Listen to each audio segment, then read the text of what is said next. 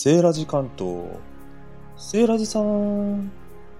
はい、セーラジです。今回はザ・仕事人。この番組では様々なお仕事について第一線でご活躍、または経験豊富な方にお話をお伺いし、その魅力や隠された苦労、こだわりに迫っちゃいます。リスナーの方の職業選択の幅や視野を広げ、夢を膨らませる一助となれば幸いです。ぜひ最後まで耳を澄ませてお聞きくださいね。今回の仕事人はおぼろ昆布職人さんをお呼びしています。皆さん、そもそもおぼろ昆布ってご存知ですか？ではご登場いただきます。陣田久之さん。はい、こんにちは。こんにちは。こんにちは。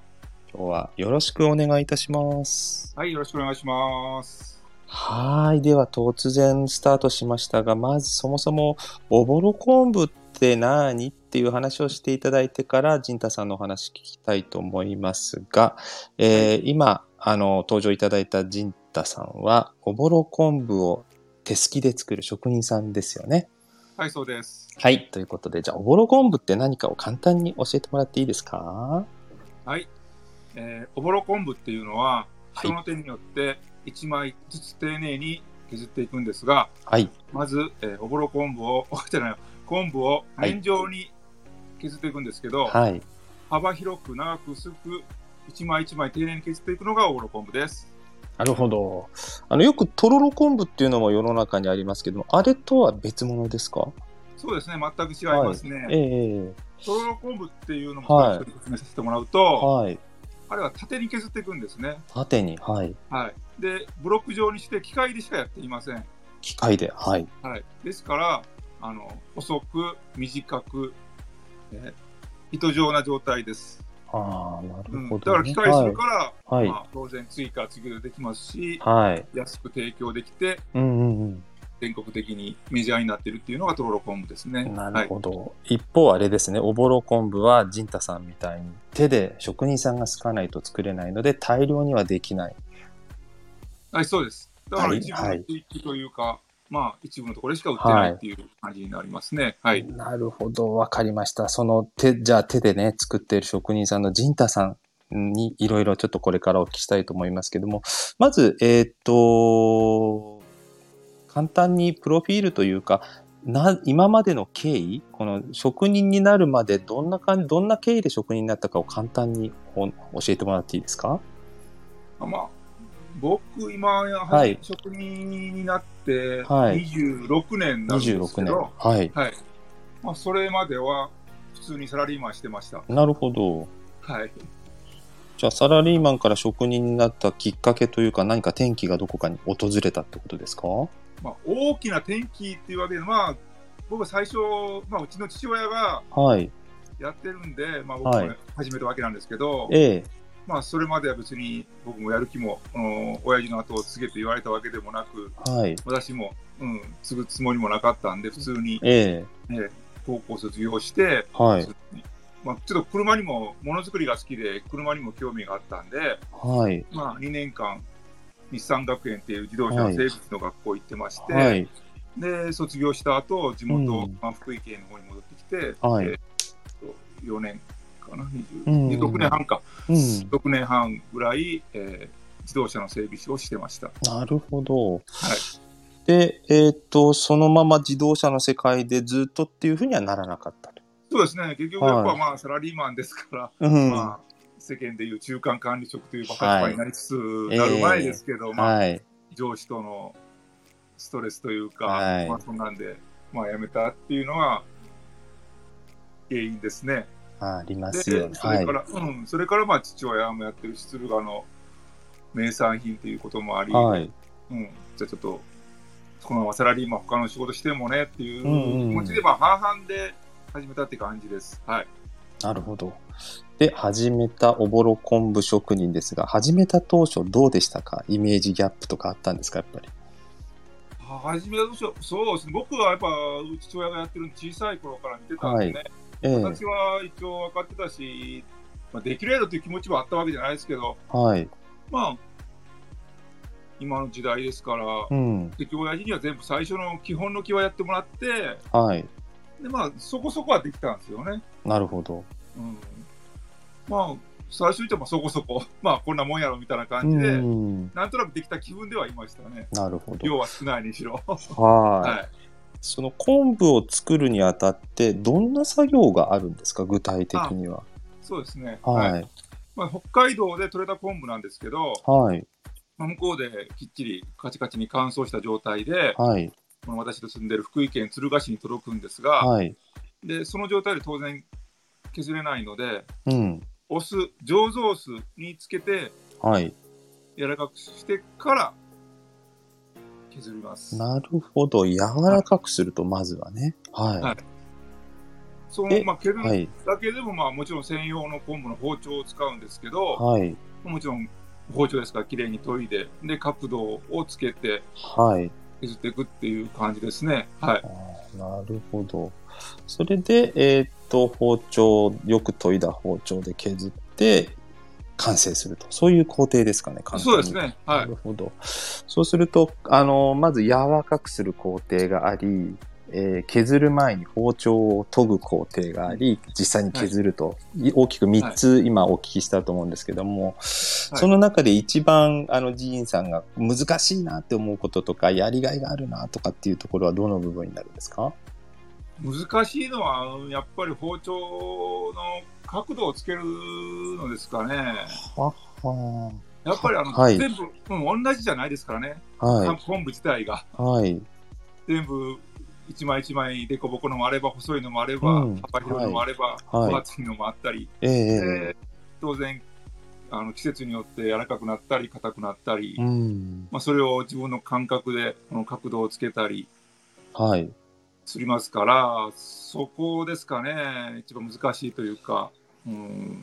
自分として職人としての腕の見せ所というか、職人としての、はい、それぞれの差が出るところはそこだと思います。もう機械には絶対できない部分ですね、はい、そこが。あ、そうですね、そこは大事ですね。やっぱそこはとろろ昆布との違いですね、はいはい、その角度っていうのはその時の硬さとか昆布の特徴とかによって、癖によって変えていくものなんですか？あ、そうですそうです。なるほど。薄いからたくさん角度をつければいいってもんでもないし、角度が薄いから、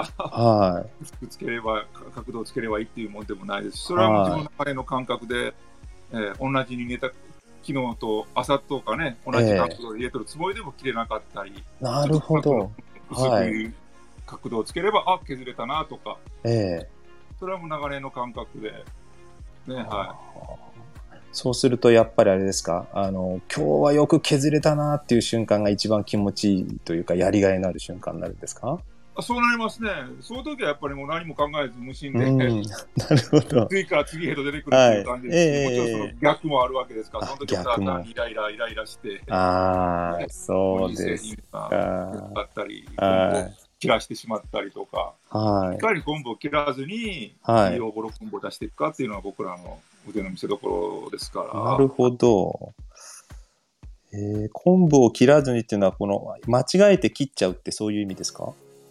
その切らないっていうのは、うん、多分分からないと思うんですけど、おごろ昆布を切らないんじゃなくて、うん、はい、昆布自身を切ったらダメなんです。これでじゃあセリさんに質問なんですけど、はい、昆布を一枚一枚丁寧に削っていっておごろ昆布になっていくんですけど、はい、全部がおごろ昆布になると思いますが、イエスノーでお答えください。全部がなるか、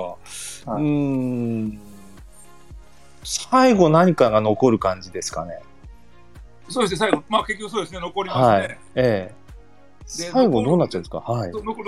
るんです、全部がおごろ昆布になるわけではないんですが、はい、じゃあ残りますよね、はい、残った昆布は、うん、何に使うと思いますか？残った昆布はどうなんだろう。なんでしょう。じゃあヒント。はい、ヒント。じゃあその残った昆布の言い方が、白板昆布とか、はい、バッテラ昆布って言うんですよ。あ、バッテラ？はい、バッテラってなんかお寿司ありましたよね。ああ、そうです。サバ寿司、そうですね。それと透き通った板みたいなやつですか？そのバッテラに乗ってる。あ、そう、はい。バッテラに乗ってますよね。あれ昆布なんですよ。あれがはい、おぼろ昆布のその最後に残った一枚ってことですか？そうです。昆布のおぼろ昆布の最後に残った一枚という、まあ昆布の終わった後ですね、最終形態というか、最後に残ったものがあるんですけど、なるほど。まあ今誠司さんが言われたように、はい、こんな感じで答えてくれるんですよ。ああ、あれかっていうか、そうですね、昆布なんやとか、はい、あ昆布やと知ってたけど、昆布やとは知ってたけど、なんでもないっていうふうのは今のような感じで返事される方がほとんどなんですけど。何が言いたいかっていうと、はい、その透けるまで透かないと意味がないんですよね、僕ら。うんうん、透き通るまでってことですね。はい。透き通ってますもんね。はい。僕らの職人としての腕の見せ所になるんですけど、うんうん、まあそれをなんでサバというかサバ寿司の上に乗せるかっていうと、当然昆布と魚の旨味のコラボレーションもそうですけど、はい、サバの乾燥を防いだり、旨味のアップ。してるんですよね。見た目も模様というか美しいですもんね。うっすら透けててね、うっすらというかすごい透けてますよね。はい、そこまで僕らがねやっぱり、あれだもやっぱり、はい、分厚いまま売ったらなんじゃこれやって言われて硬くもありそうですもんね、分厚かったらね。そうなんです、はい、あれ見たことのない外国人が見たらビニールかと思って剥がすんじゃないですか。あ多分日本人もいるんちゃいますそうですよね。食べていいのかって質問したくなるほど美しい透明度ですよね、あれね。そう実際、そういう方いらっしゃると思いますよ。なるほど、それを作られていたんですね。はい、なるほど。それをまあ日々作られている中で、では今度お仕事のこのやりがいを今薄くまあ避けたのがやりがいっていうのはお聞きしましたけども、逆に今そのお仕事されている中でこれが困ったなとか課題とかもやっぱりあるんですか？困ったのはやっぱり、昆布自体が取れなくなったり、昔の幅が広かったりする商品が、製品化、だから原則のことですね、昆布が、いいのが入ってこなくなったっていうのが。あ、そうなんですか。はい。だから当然値段も上がってきて、まあもちろんそのおぼろ昆布が売れないというかね、市場にお客様がなかなか、知らないからというか、買ってくれないというのももちろんあるんですけど、両方ありますね。だからもちろん北海道の漁師も減ってるっていうのももちろんあるんですけど。なるほど、そういう問題もあるんですね。いろんな要素でマイナス面ばっかりですかね。なるほど。そればっかりはどうしようもないですもんね。そうなんですよね。わかりました。そうするとあれですね、ぜひともね、そのなくならないように生産者も含め地球環境もあるかもしれないんで、ご本人の力ではどうすることもできないかもしれませんがね。今後も美味しい昆布が作り続けられることを祈っておりますが。いろいろやってる中で、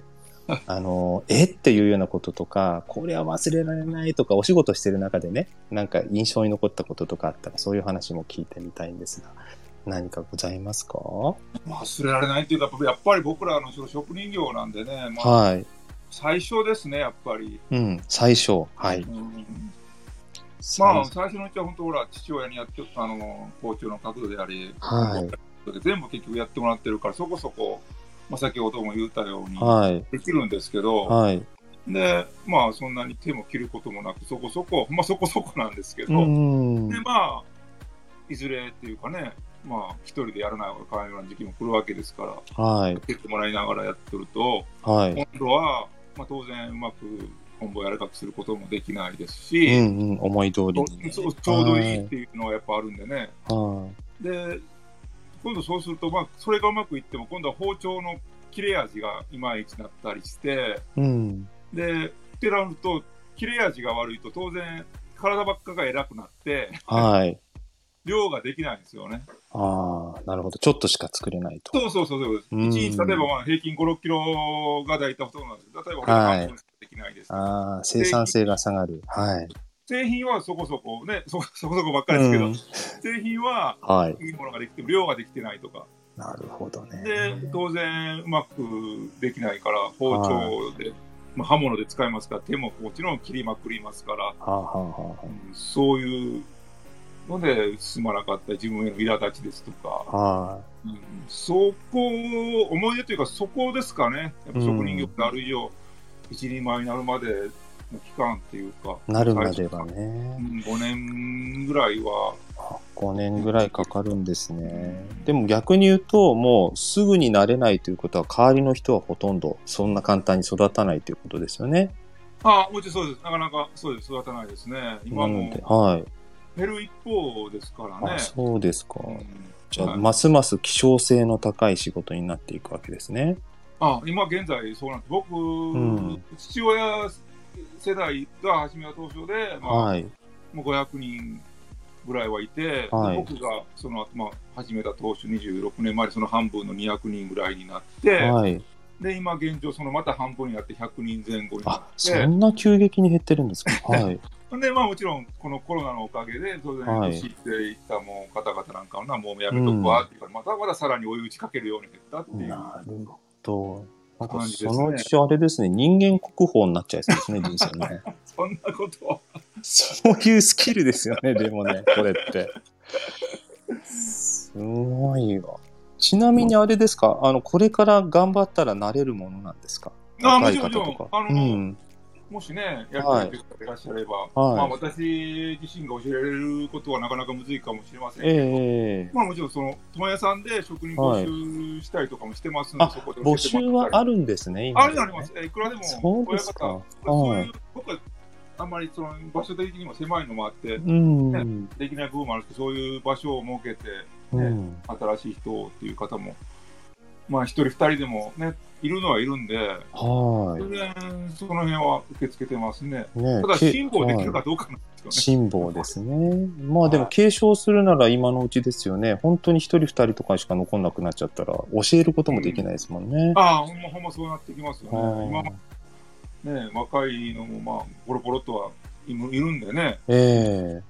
そうするとあれですか、その辛抱はもちろん当然としても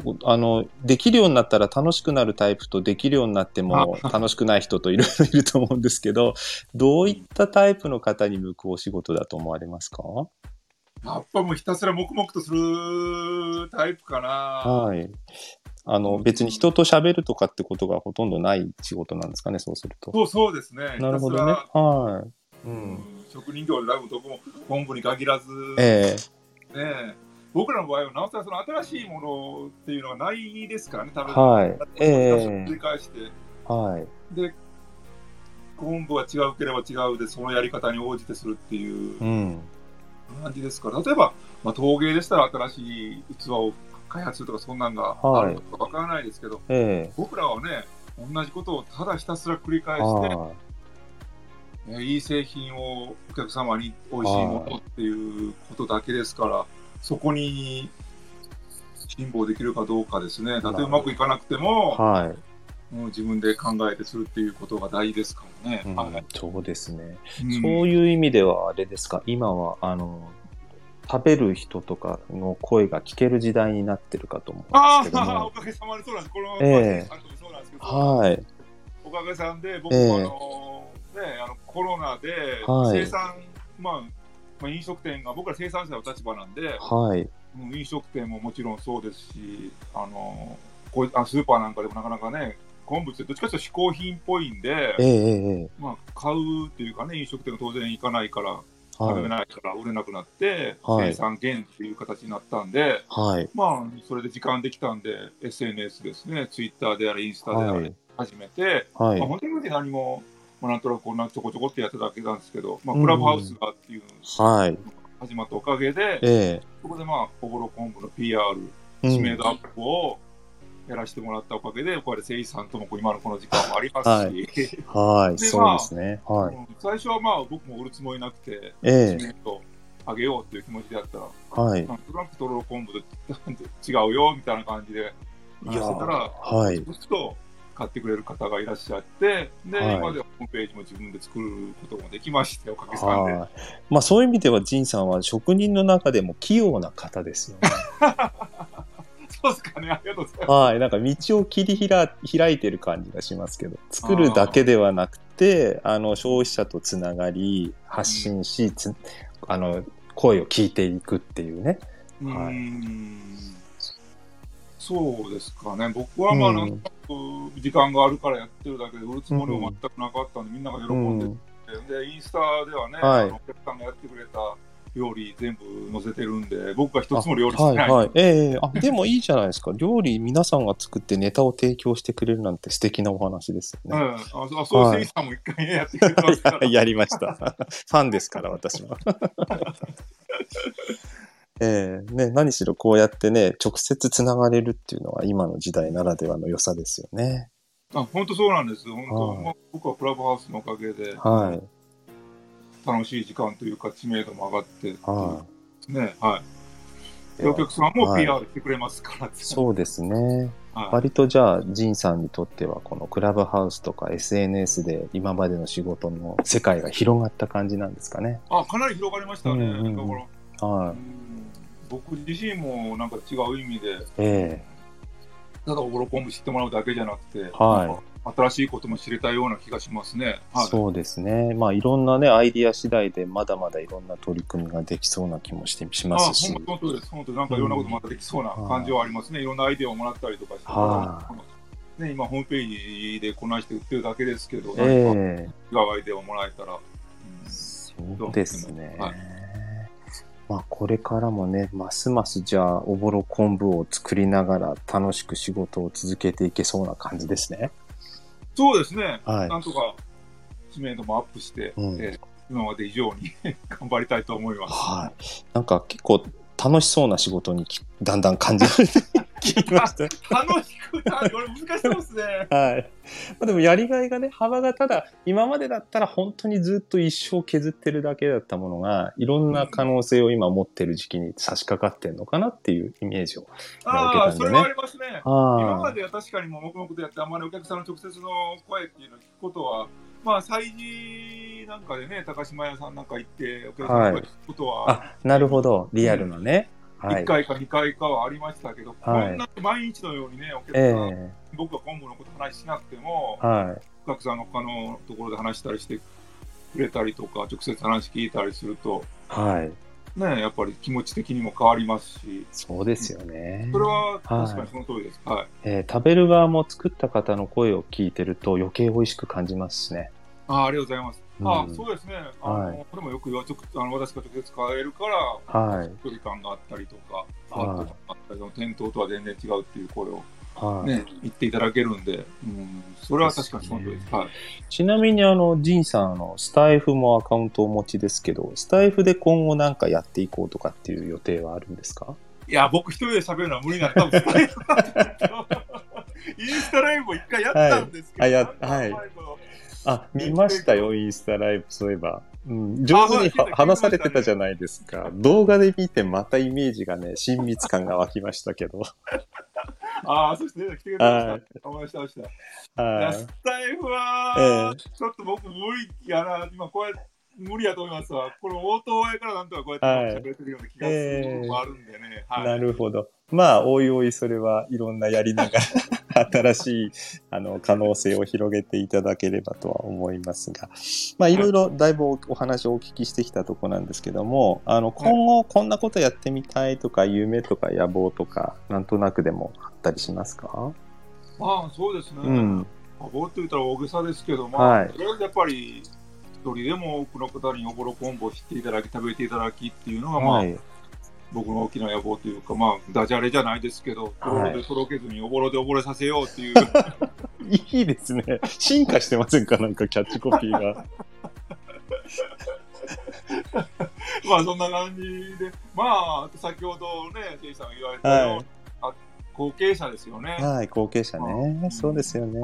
まあ、僕も、ね、僕の場合ほらやっぱり父親がやってたんで、父親の姿見てたから、はい、最初から何気なく普通に入れましたけど、はい、まあ、体験なんかでね、子供たちと大人の方も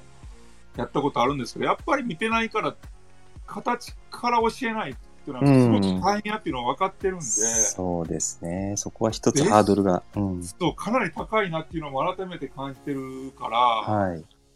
なかなか僕がその人に教えるっていうのはもう大変かなっていうのはちょっと感じてますけども、うん、はい、まあ、やって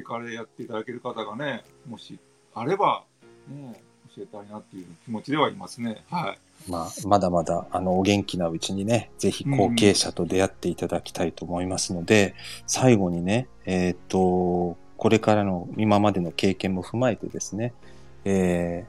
将来のどうしようかなって悩んでるとか、そういう職人の道もありかなって思ってる方とか、まあ、あるいは一般のリスナーに向けてでもいいんですけども、一言伝えたいことがあれば発信していただきたいと思いますが、何かございますか？そうですね、まあ、僕の場合おぼろ昆布だけというよりも海藻業界自体をちょっと盛り上げたいなという気持ちもあるんで。素晴らしいじゃないですか。はい、極端なこと、まあ、とろろ昆布こうやって僕いろいろ言ってますけど、はい、とろろ昆布はとろろ昆布でいいですし、おぼろ昆布はおぼろ昆布でいいですし、その1日 20g 食べると結構いいっていう、そういうの管理栄養士さんが聞いてるんで。なるほど。だから1日その 10g でもいいですから、はい、海藻を食べてほしいなと、はい、もっと海藻を身近にっていう啓蒙活動ですね。はい、はい、そう、野菜も一緒に、肉も一緒に、海藻も一緒に、はい、なるほど。そうすると腸活にもね、今サプリメントであります。それとプラスアルファで食べると食物繊維も海藻は多いんで、はい、そういうふうに、まあ、先ほど僕も言っ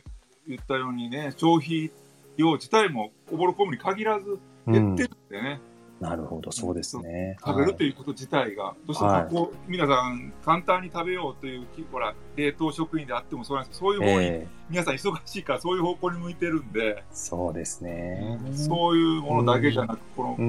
ね、ちょっと手間をかかるかも分かりませんけど、そういうのがいいなっていう思いでですね。はい、はい、いやー、素晴らしい思いですね。なんか一人でも多くね、そういった考えに共感する方がいらっしゃいましたらね、今このSNS で連絡が取りやすい時代なんで、ジンさんインスタとかもやられてますもんね。はい、インスタで、はい、はい、ホームページにあるんで、ね、これもね、ただ変えるだけじゃなくて、はい、なぜおぼろ昆布食べたらいいかとか、うん、はい、おぼろ昆布3種類あるんで、その3種類の説明ですとか、はい、包丁の差しなんかもしてあるんで、はい、ここからね、読んでいただけると、今日以上にご理解いただけるかなと思います。はい、はい、ありがとうございます。この番組のね、説明欄に、リンクを貼らせていただいておきますので、ね、はい、皆さんご興味がありましたら、その情報交換だけでなく、もちろんおぼろ昆布をたくさん買っていただいてね、まず味わっていただいて、ファンになっていただけたら、昆布のね、消費も増えて盛り上がるんじゃないかと思いますし、私も応援しております。ありがとうございます。はい。ということで、今日のセーラジ関東ザ仕事人は、おぼろ昆布職人の陣田久之さんをお迎えしてお話をお伺いしました。陣田さん、ありがとうございました。こちらこそありがとうございました。はい。今後ともよろしくお願いします。はい。よろしくお願いします。はい。この番組はあらゆる仕事のお話を聞いて、職業選択の幅を広げたり、夢を膨らませるきっかけをお届けするのがコンセプトです。出演者も募集しておりますので、次戦他戦問わず候補者情報お気軽にね、セーラGの、Twitter または Instagram に、DM ください。スタイフのメッセージでも OK なんですけれども、お名前、チャンネル名がわからないと、こちらからね、連絡ができませんので、その場合は忘れなくご記入ください。では、次回いつになるかは未定ですが、お楽しみに。最後までご視聴いただきありがとうございました。バイバーイ。